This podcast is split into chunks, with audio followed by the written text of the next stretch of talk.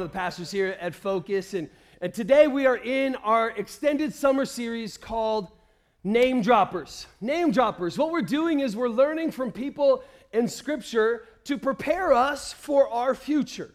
Because I believe this with everything inside of me. I don't just say this on a Sunday. I believe it with everything inside of me is that God cares more about your future than he does about your past. And He wants to be able to provide for you a future that is exceedingly and abundantly more than you could ever imagine. That's what He has planned for you. I believe it with everything inside of me because that's what Scripture teaches us. He said, The enemy comes to kill, steal, and destroy, but I have come to give you life and give you a perissos kind of life, exceedingly abundantly more than you could ever imagine. That's the plan that God has for us. And so, what we're doing is we're going to prepare for that future that God has for us. So we're going to learn from their past to prepare us for our future. Now let me ask you this question. Have you ever have you ever been someplace that impacted you just as much as somebody? That someplace impacted you just as much as somebody. Just this summer, uh, my wife and I and my family, we got to go on, on an extended uh, sabbatical or summer sabbatical. And I just want to say thank you so much to, all, to our church for providing that for us and to all of our, our pastors for making sure that things were just going amazingly well. It's such a, a wonderful time for, for me and my family to be able to recharge and go forward. And what we did during the sabbatical this year is that we took our boys on, on their very first camping experience. We went tent camping. Come on, somebody. On a side note, uh, if anybody wants a tent, I have one available for you. Daggum, man. I, this body is not made to be sleeping on the ground anymore. I'll tell you what, man. I love, I love being able to be outside and, and I love the comforts of a shower and a bed. Can I get an amen on that one, right? That's what I'm talking about. Uh, but we, we took them to a place that, that truly did impact us on a big level. We had such a great time. We went up to uh, northern Arizona and southern Utah, and we went to Zion National Park. Gorgeous area.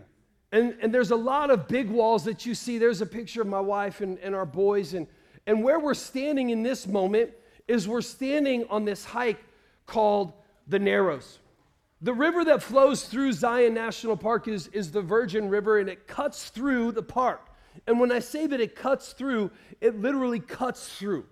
Because there's a lot of sandstone that is at Zion National Park, and the Virgin River has cut a section out it's cut a section out of, of the area that you walk the river because from wall to wall, big wall to big wall, is the river. There's no, there's no banks that you're walking on, you're just hiking the river. It was fantastic. It was glorious to be able to see these towering walls, 500 to 2,000 feet, and you're just looking at the majesty of God. It's wonderful. It impacted us on a tremendous level. And today we're going to look at an individual. His name is Paul. And Paul had a lot of travels. Paul went from city to city, he went from countryside to countryside, and he was impacted by the places that he went. He wasn't only impacted by the places that he went, he was impacted by the people that he experienced while he was in those places. Today, we're going to look at this individual and we're going to look at how he was impacted by the city of Philippi. He was impacted so much that later on in his life, that he is incarcerated, he's in prison, and he begins to write letters to all of these places and people that have impacted him. He writes a letter to them to encourage them and to instruct them and to teach them because they had such an impact in his life. And these letters are called epistles. And so when you look at the New Testament, there are these letters that we call epistles, and an epistle is just simply a letter written by an apostle. And the first one, or the one that we're going to look at today, is the, the letter of Philippians. We're going to look at Philippians, and Paul starts it right here in Philippians chapter 1, verse 3. He says this I thank my God. Come on, somebody. Anybody get to a place where you just, I just thank my God. I'm not, I'm not trying to thank God. I'm thanking my God. Come on now. I'm thinking, my God, because I don't know about you, but I serve a personal Jesus. I serve a personal God who cares about me, that He loved me so much that He sent His one and only Son. That when you serve Jesus, you serve a personal God. Amen. He loves you. I think my God. Come on, somebody. Anybody get excited about that? It's my God. He loves me and cares about me. So Paul says, I thank my God. What does he thank God for? Every time I remember you. Anybody have anybody in, like that in their life?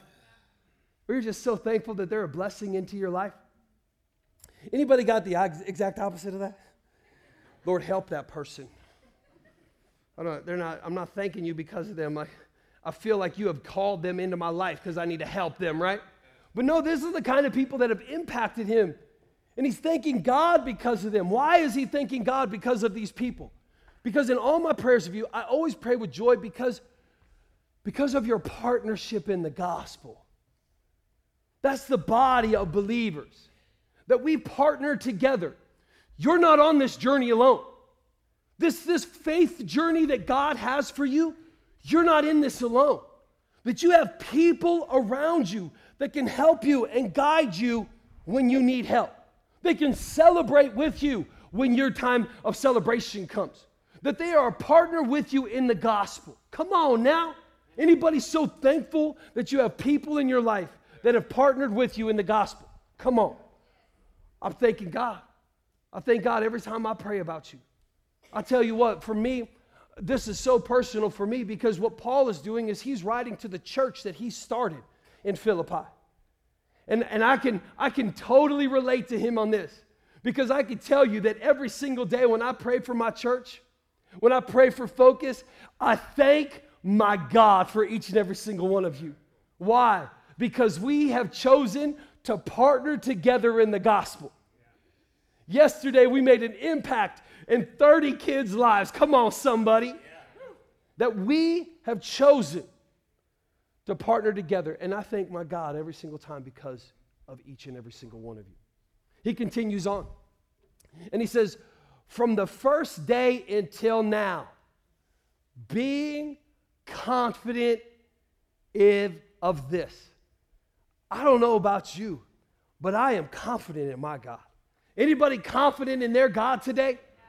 I am confident in my God that he who began a good work in you will carry it on to completion until the day of Christ Jesus. I am so confident in my God. The question that I have for you today is Are you confident? Because, see, here's the thing that I don't know I am confident in who God is. I know that I know that He is my Lord and my Savior. But there are times when I'm confident, but I'm a little convic- conflicted. My good friend, Pastor Daniel Voss, he says that. He's like, man, I'm confident, but I'm conflicted at times. Anybody believe that Jesus is who he says he is and that he has accomplished what he says he is and that he's going to continue that good work that he has inside of you? You're confident of it, but but there's some moments where I'm a little conflicted, right? I believe, but Jesus help me in my unbelief. Is that speaking to anybody today? I don't know about you, but, but I'm confident in my God. I am confident that He is who He says He is because I read it in Scripture. It says this in Deuteronomy 31 it says, Be strong and courageous. I'm here to tell you today be strong and courageous. Do not be afraid or terrified because of this world, because of the situations that you're going through, because of the drama that's in your life. Don't be terrified by it. No, instead, be strong and courageous, for the Lord goes with you. Come on now. He will never leave you nor forsake you. In fact, this is so powerful that it is it is quoted again in Hebrews, and the author says it. He quotes this again in Hebrews, and he says, Because God has said, Never will I leave you, never will I forsake you. So we say this with confidence, except for the times that we're a little conflicted, right? See, I, I don't, I don't know about you, but, but I am confident because, because I, I've seen how God has brought me through.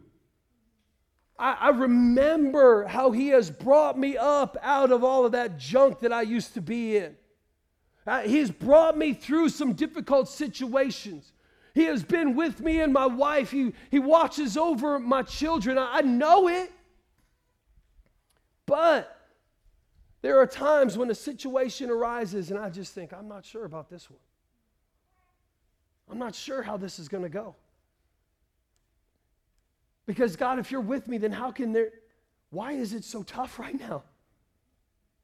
It's difficult right now. I'm confident in the fact that, that he who began a good work is going to carry it on to completion. I don't even know if this is a good work happening. Did it even start as a good work? Because, because my life was tough before, and I needed a Savior. And so I said yes to Jesus. But it didn't seem like anything happened. A good work? Hey, how about Paul?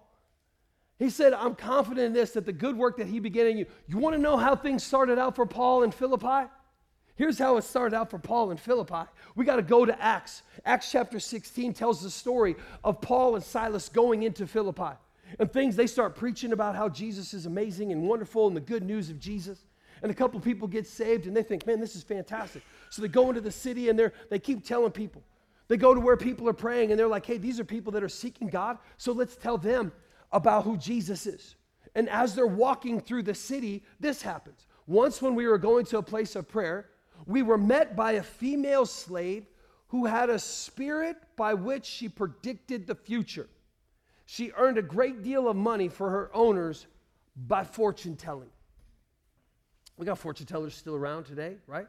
And this is a this is an aspect of there's a spiritual realm that we live in, and there's a spiritual enemy that we have. There's light and there's dark, and I can tell you that the darkness will not overcome the light. This is not a yin and yang type of thing, that, that we serve a God who is powerful over all things, okay? Greater is he that is in me than he that is in the world. Come on, somebody. And so Paul and Silas knew this, and Paul and Silas were walking around with confidence. And this girl, day after day after day, was just sitting there spouting off, hey, this is who Paul and Silas are. And she's yelling at everybody. And it got to the point where they were just annoyed. They were just annoyed with this girl. Can I tell you something? That's how I see the work of the spiritual enemy in my life.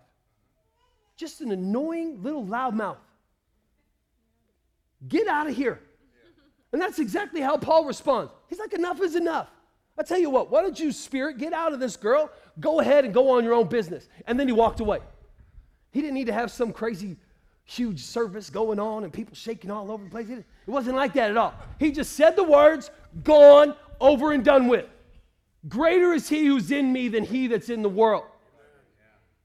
Just annoying little loudmouth. That's all you are to me. I'm following my Lord and my Savior and I'm keeping my eye on Him. I'm not giving you any power over my life. Come on now. Carry that with you. And so, this girl is owned by these people. She's a slave. Well, now they've just lost their moneymaker. They're upset. They start riling things up and they get, they get the magistrates involved. So, guess where Paul and Silas end up? In prison. He who began a good work in you. You know where that good work began in Philippi? In prison. You think that you have a tough situation? The good work started in prison. You're like, man, I feel like that, I feel like that's where my good work is starting right now. Sure, I'm confident, but this is hard. Can we just be honest with ourselves? It's okay in church to admit that there are times that we have a little bit of doubt. Like, I don't think it is, Pastor. You, you're on your own up there. the lightning is going to strike, and I'm going to be back here, right? Like, because it's true. Let's just admit it. It's true.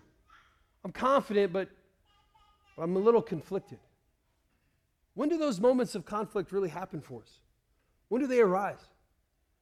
I don't know about you, but for me, the first place that I feel like it happens when I get a little bit, ah, I'm not sure about this, is when the lowest of the lows happen, right? It's when the lowest of the lows, like when a life situation comes. I wasn't expecting this. I wasn't expecting this kind of medical news. Come on, God, I've, I've served you faithfully. And so, why is cancer now in our family? I've served you faithfully. So, why is this financial situation now coming around? Why? Why? When the lowest of the lows happen, I don't know about you, but those are moments when I just get a little bit, I'm not sure, God. We had a great time when we were on our sabbatical, but I can tell you this that, that it was difficult as well. Because in the three weeks that we were gone, we had some serious issues that arose in our church, just with different families here and there. And we carried that. Even the, the, the team, they know like, you don't call me unless it's life and death. And sure enough, we got calls because it was. Carrying through that. And, and, and I, ever see, every situation that came, I was like, oh man, that is horrible. We got to pray about that one. And we started praying right away. And, and then all of a sudden, all of a sudden, right when we were coming back from our sabbatical, uh, a pastor buddy of mine, uh, Welby Pierce, love you, brother. I know you're going to be watching this one later on. Uh, he texted me and he was like, hey man, how was, how was your sabbatical? And I was like, you know, it was a little bit difficult this time. And I, and I texted him. I'm sitting there texting. This is not usual for me to be able to put that much stuff in a text message. Like I said, if you know me, this is the text that you're getting from me fist bump, fire, fist bump. That's it. I don't communicate. I don't communicate on text message because you can't read into what's going on. But I just, I just said, man, I, this is what's going on. And I just listed them. And then as I listed them, all of a sudden I was like, man, that's a lot. And then I really realized that it was a lot because his response to me was this. How many y'all know, right? You got that text, you wrote what's going on inside, and somebody's like, uh, oh, oh man.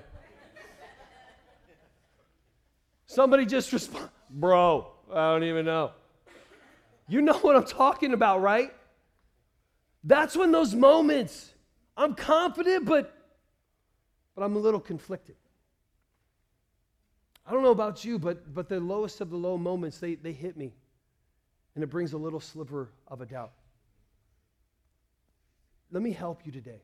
You're not the only one. You're not the first one to go through a moment like that, and you're not the last one. The good work that started in Paul. You want to know the life that Paul led? Check out the life that Paul led in 2 Corinthians 11. He says, Okay, I'm going to let you know a little bit about my journey and my life. This is what it looks like for Paul. He said, I've worked much harder and I've been, I've been in prison more frequently. I've been flogged more severely. I've been exposed to death again and again, five times. I've received the 40 lashes minus one because 40 they felt was going to kill you, so we'll just go 39. He did it five times. He's not done. Continue on. Three times I was beaten with rods. Once I was pelted with stones. Three times I was shipwrecked. I'm not going on any trips with Paul. I'm just letting you know. You go on your own cruise, Paul, all right? I spent the night and a day in the open sea. I have been constantly on the move. Wait, he's not done yet. I've been in danger from rivers, in danger from bandits, in danger from my fellow Jews, in danger from Gentiles, in danger in the city, in danger in the country, in danger in the sea, in danger in false believers. The boy's in danger quite a bit. He's not done. I have labored and toiled, and I have often gone without sleep. I have known hunger and thirst. I've gone without food. I have been cold and naked. And besides all of that, Every single day, I carry the burden for all of the churches. I carry a burden for you. On top of all of those things, the thing that weighs on me the most is your faith and your hope in Jesus. I don't know about you, but there are moments in my life where I am confident in who God is, but I'm a little bit conflicted. I've been going through some hard times. You might be going through some hard times and you think to yourself, why is this happening to me? Why? Let me help you with this. My hope for you in the middle of those low moments in your life is that I can help you have a, a shift in your perspective about that moment. Let me have a, let me help you with a shift in your mindset. So maybe even if you're in that moment right now, maybe I can help shift a mindset for you. James chapter 1 says this Consider it pure joy whenever you face trials. I don't know, that's the dumbest thing I've ever heard. right? What on earth? That is so counterintuitive. Why would I consider this joy? I'll tell you what's joy roller coasters. Let's go on a roller coaster. That's fun. Let's go to an amusement park. Well, an amusement park when it's raining outside, so there's not as many people and I can get in the front line. Come on, that's joy, right? Trials? Oh, you mean like you mean like an easy trial? of many kinds. Consider it joy. Why on earth would you consider it joy when you're going through a trial? Because here's what I'm going to tell you is happening inside of your life. A trial is like a fire, isn't it? And it hurts, it burns. Consider it joy when you're going through the fire. Because when you're going through the fire, something is happening inside of you.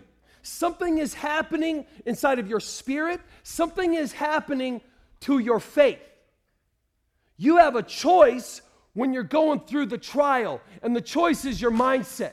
Let me encourage you to have joy be your mindset because when you're in the middle of the trial, this is what can happen to your faith. He says this in 3 4 because you know that the testing of your faith produces perseverance. The testing of your faith, when you're going through those low moments, consider it joy because all of a sudden now your faith will have perseverance. It doesn't just stop at perseverance. Let the perseverance finish its work so that you may be mature and complete, not lacking anything. Come on now. That's the goal for your faith to be mature and complete and not lacking anything. See, too many times for each and every single one of us, we settle for a fragile faith. When faith is brand new, it's fragile, it can be broken.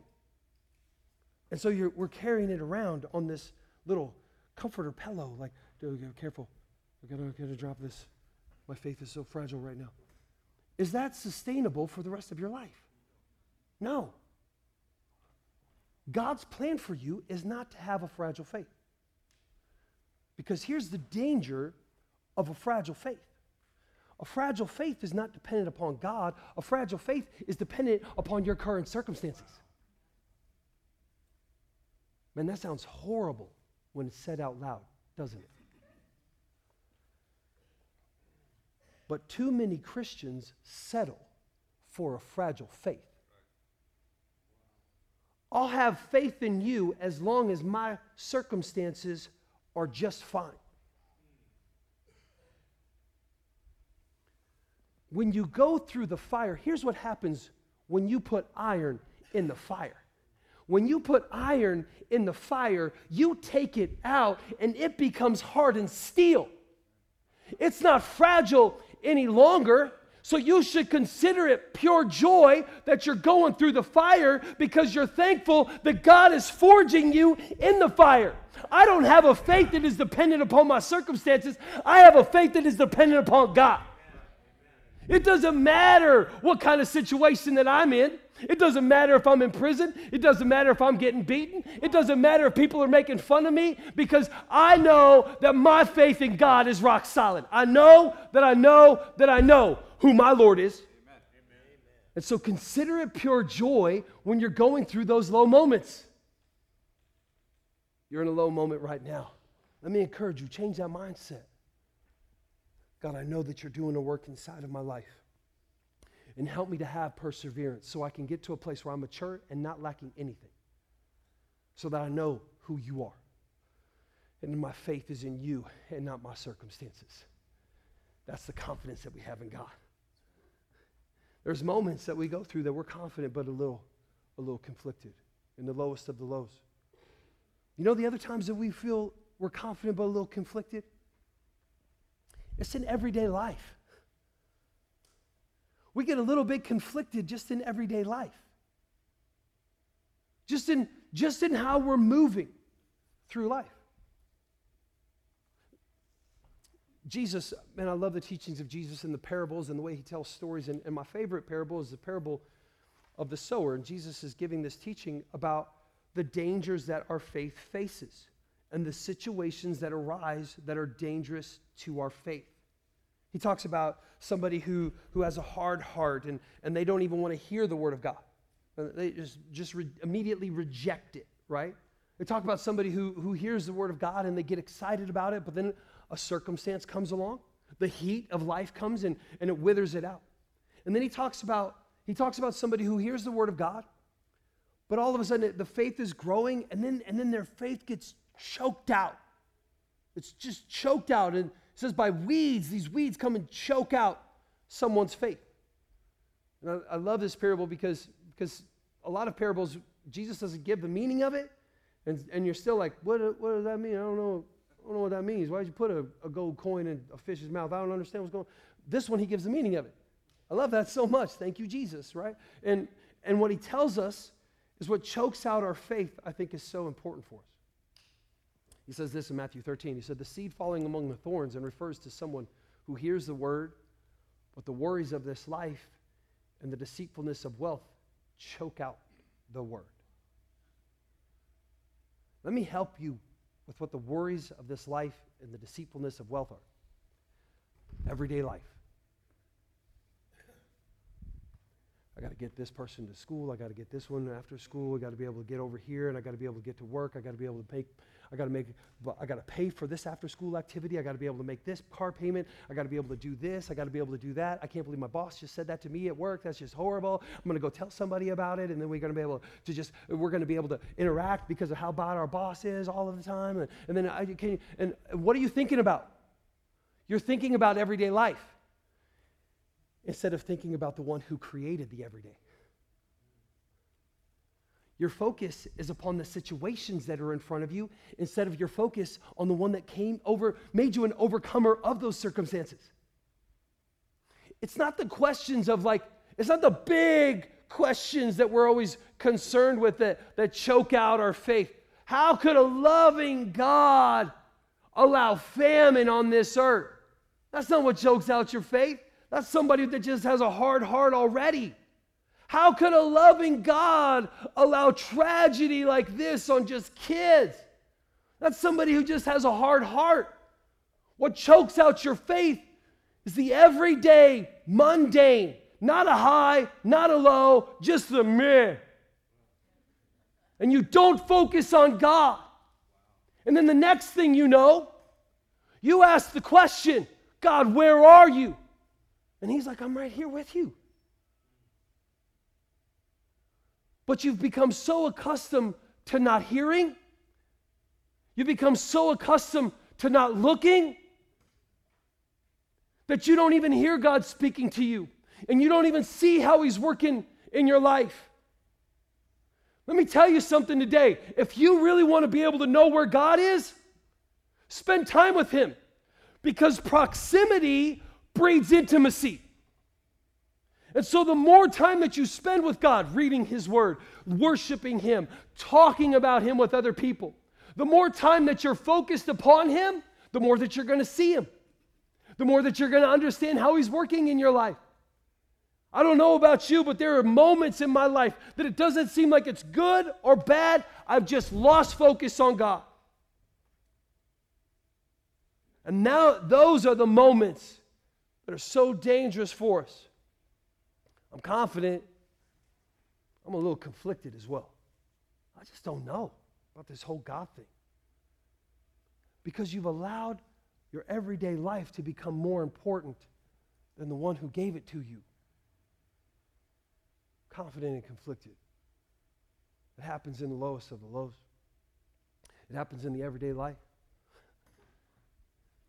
It can happen when you have the highest of the highs, too. No, no, no. That's man. When when things are going great, like that's the time I celebrate Jesus, right? Yeah, absolutely. Good things happen to you. Miracles take place. Blessings, unexpected blessings that are around. Man, you celebrate Jesus, right? You celebrate him and it's amazing and it's a great time and all of those things in your life. Man, my life, now, hey, my life is good.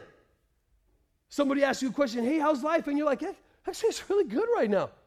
Like it's a surprise or something like that, you know? And you're celebrating. And you're like, well, what, why, why is that a time when I get confident and conflicted? because when life starts going that well, we kind of let our guard down, don't we? You know this to be true. Somebody's got a medical issue going on, and so they go to the doctor and they get they get medication, heart medication, antidepressants, whatever it is that's going on. And things start going well. And then you say to yourself, hey, I'm feeling pretty good. So what do you do? Stop taking the medication. And then you're wondering, like, why do I feel so bad now? Everything's so horrible right now. Hello? It's the same thing with God. Thank you, Jesus, for that great breakthrough. Now I don't have to worry about it anymore. And the pressure is gone, and no more pressure, and I can just let my guard down. And the next thing you know, I've got a situation that's coming around, and I'm even worse than I was before. The prophet Elijah had a moment just like that.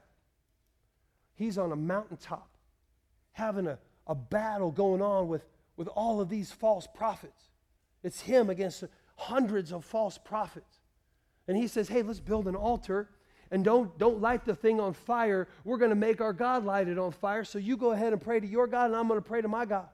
They're, they pray to their God. They're doing everything. He, he's even mocking them. He's talking trash. He's a trash talking prophet. That's what he is. He's like, hey, why don't you shout a little bit louder? Maybe he's sleeping, right?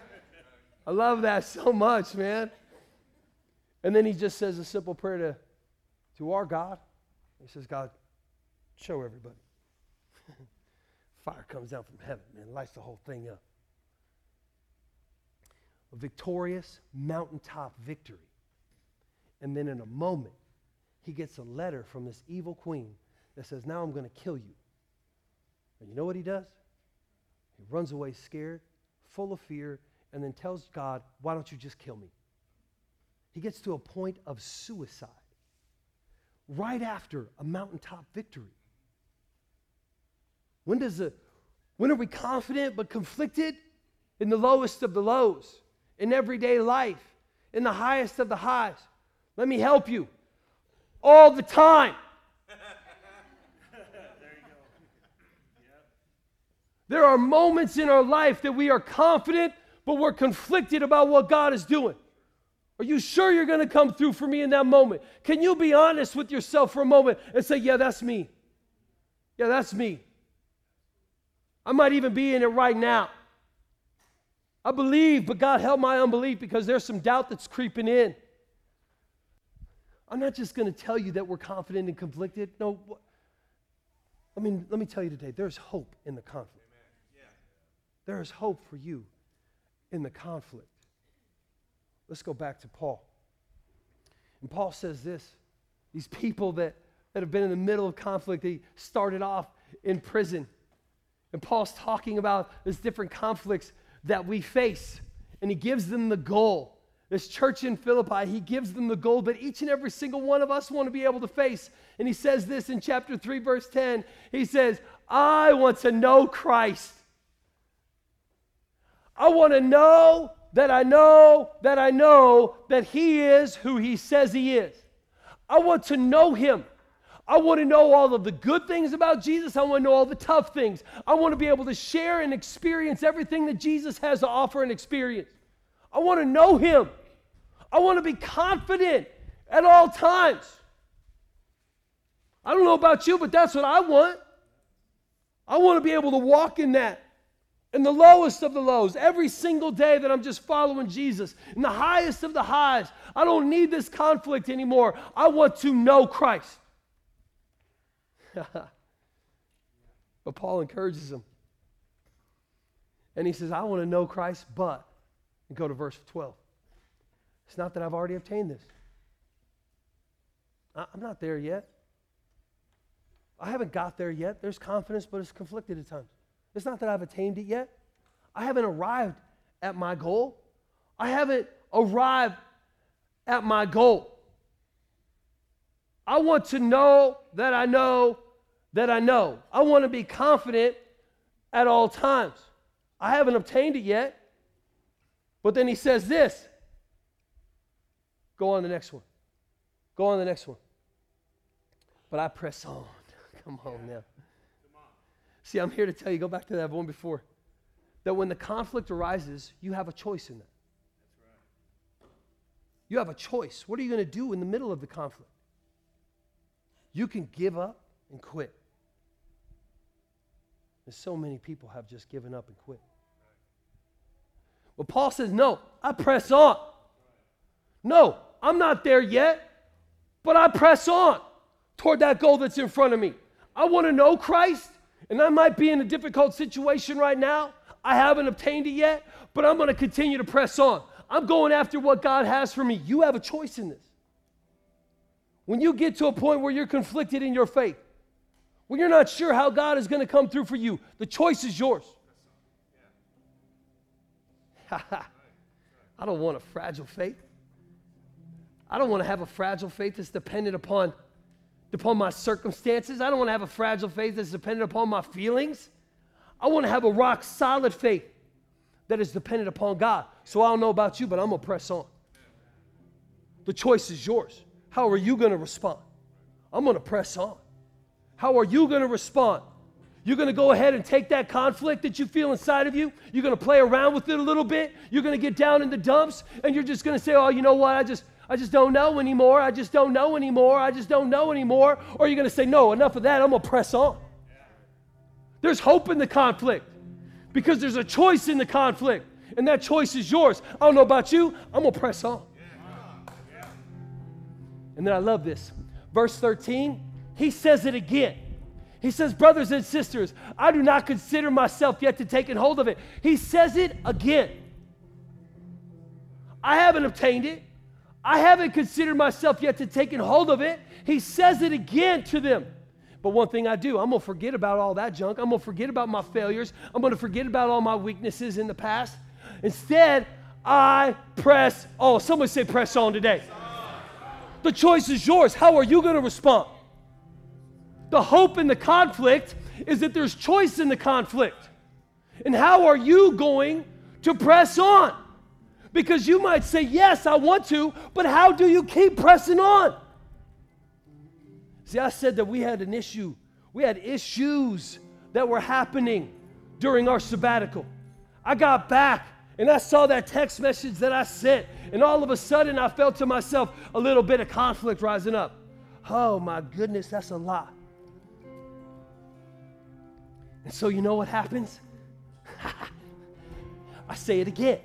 I press on. Paul said it twice. Why did he say it twice? So you could hear it, and so he could hear it again. Because there's moments when the conflict becomes so much, you need to preach yourself up out of that junk onto higher ground. No, no, no, no. I'm not going to be able to settle for this. I'm start feeling this way, but I'm going to preach myself up. No, as for me and my house, we will serve the Lord. I am confident of this that, that you began a good work inside of me and you're going to carry it on to completion. You've never left me before, you've never forsaken, forsaken me before. And what am I doing? I am literally preaching myself up out of that junk. You got to preach yourself up out of that junk. Don't settle for what the enemy is trying to tell you. Don't settle for those lies that are coming in. Don't settle for that disbelief. You make the choice. I press on. Somebody say, press on today.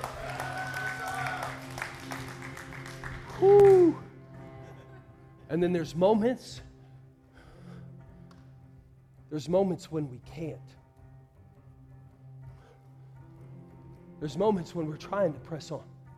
There's moments when we're trying to preach yourself up out of it but the moment is too big. The emotion is too big. How can I press on when it feels like I'm just being pressed down? I don't know if I have the strength inside of me. On that Monday morning, I was feeling like I was getting pressed down. And so, you know what I did after I was trying to preach myself up and I couldn't do it? I immediately texted five of the closest pastor buddies that I had. And I said, Pray for me in this. I need help in this. Mentor me through this. And you know what happened? In that day, I had five phone calls. I had five people that were reaching out to me. And you know what they began to do to me? They began to preach me up on out of it because I couldn't do it myself. I couldn't get there myself. And they kept telling me, come on, you know you got this because God's got you. And that by the end of the day, whoo, by the end of the day on that Monday, I'll tell you what I was doing. I wasn't on my knees anymore. I wasn't begging God to be able to come through for me anymore. You know what I was doing by the end of that day? Oh, you want to come after me? Oh, you want to come after me? I'll tell you what, you're going to come after me. Come on, sucker. And I'm dancing around inside of my office. I'm not even playing around inside of my office because all of a sudden my boys around me, they were preaching me up out of that junk and they got me to higher ground because I can tell you, as for me and my house, we will press on. Come on, somebody. The choice is yours. What are you going to do? I don't know about you, but I will press on. You might be confident, but you're conflicted, and there is hope because there's a choice, and the choice is yours. What are you going to do? I will press on. Come on, church, why don't you stand up today? I don't need to preach anymore. I've already got that wolf rised up inside of your spirit. You're feeling it. So now it's a moment for you to be able to raise that wolf up, let out a little howl, and begin to praise the name of Jesus. Come on, church, let's go ahead and do it.